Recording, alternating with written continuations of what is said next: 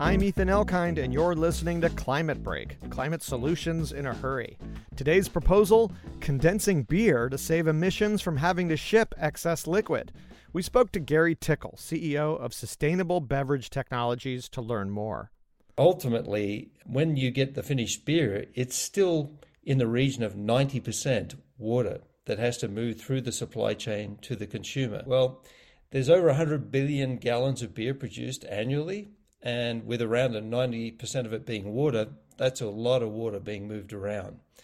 And if we estimate that 15 to 20% of the beer is being moved in keg format, that means there's around 15 billion gallons of water being shipped out. So, from a carbon footprint standpoint, that's a lot of trucks on the road, a lot of fuel use, and associated maintenance, labor, congestion, and associated cost of transport.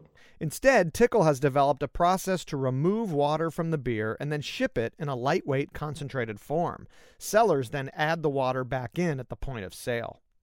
What we're doing is we're making the water available at the time you reconstitute the product on tap. So you're not using a large carbon footprint to move water around. And we're in the process of developing the next generation next draft solution, which will help us bring the ecosystem to life across multiple retail channels.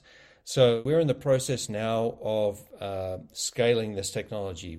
To learn more about solutions to reduce waste in this industry, visit climatebreak.org.